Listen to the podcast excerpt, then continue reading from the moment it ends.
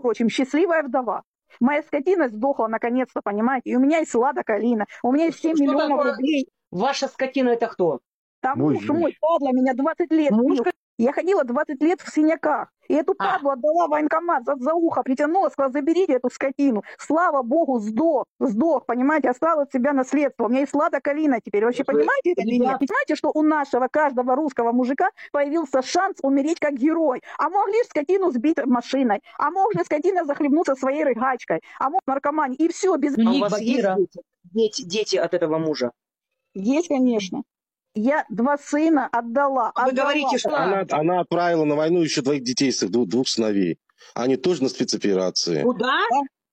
Да, на спецоперации, что А ты- 7 миллионов рублей. Вы понимаете, насколько я стала богатой, насколько я стала счастливой вдовой. Я рада всем, я всем, я бежала по улице, кричала, я Господи. счастливая вдова. Хочу еще с одним, да, да, да, вы абсолютно правы. Я хочу еще с одним, чтобы он туда на спецоперацию пошел и нахрен не вернулся. Да, это мой план.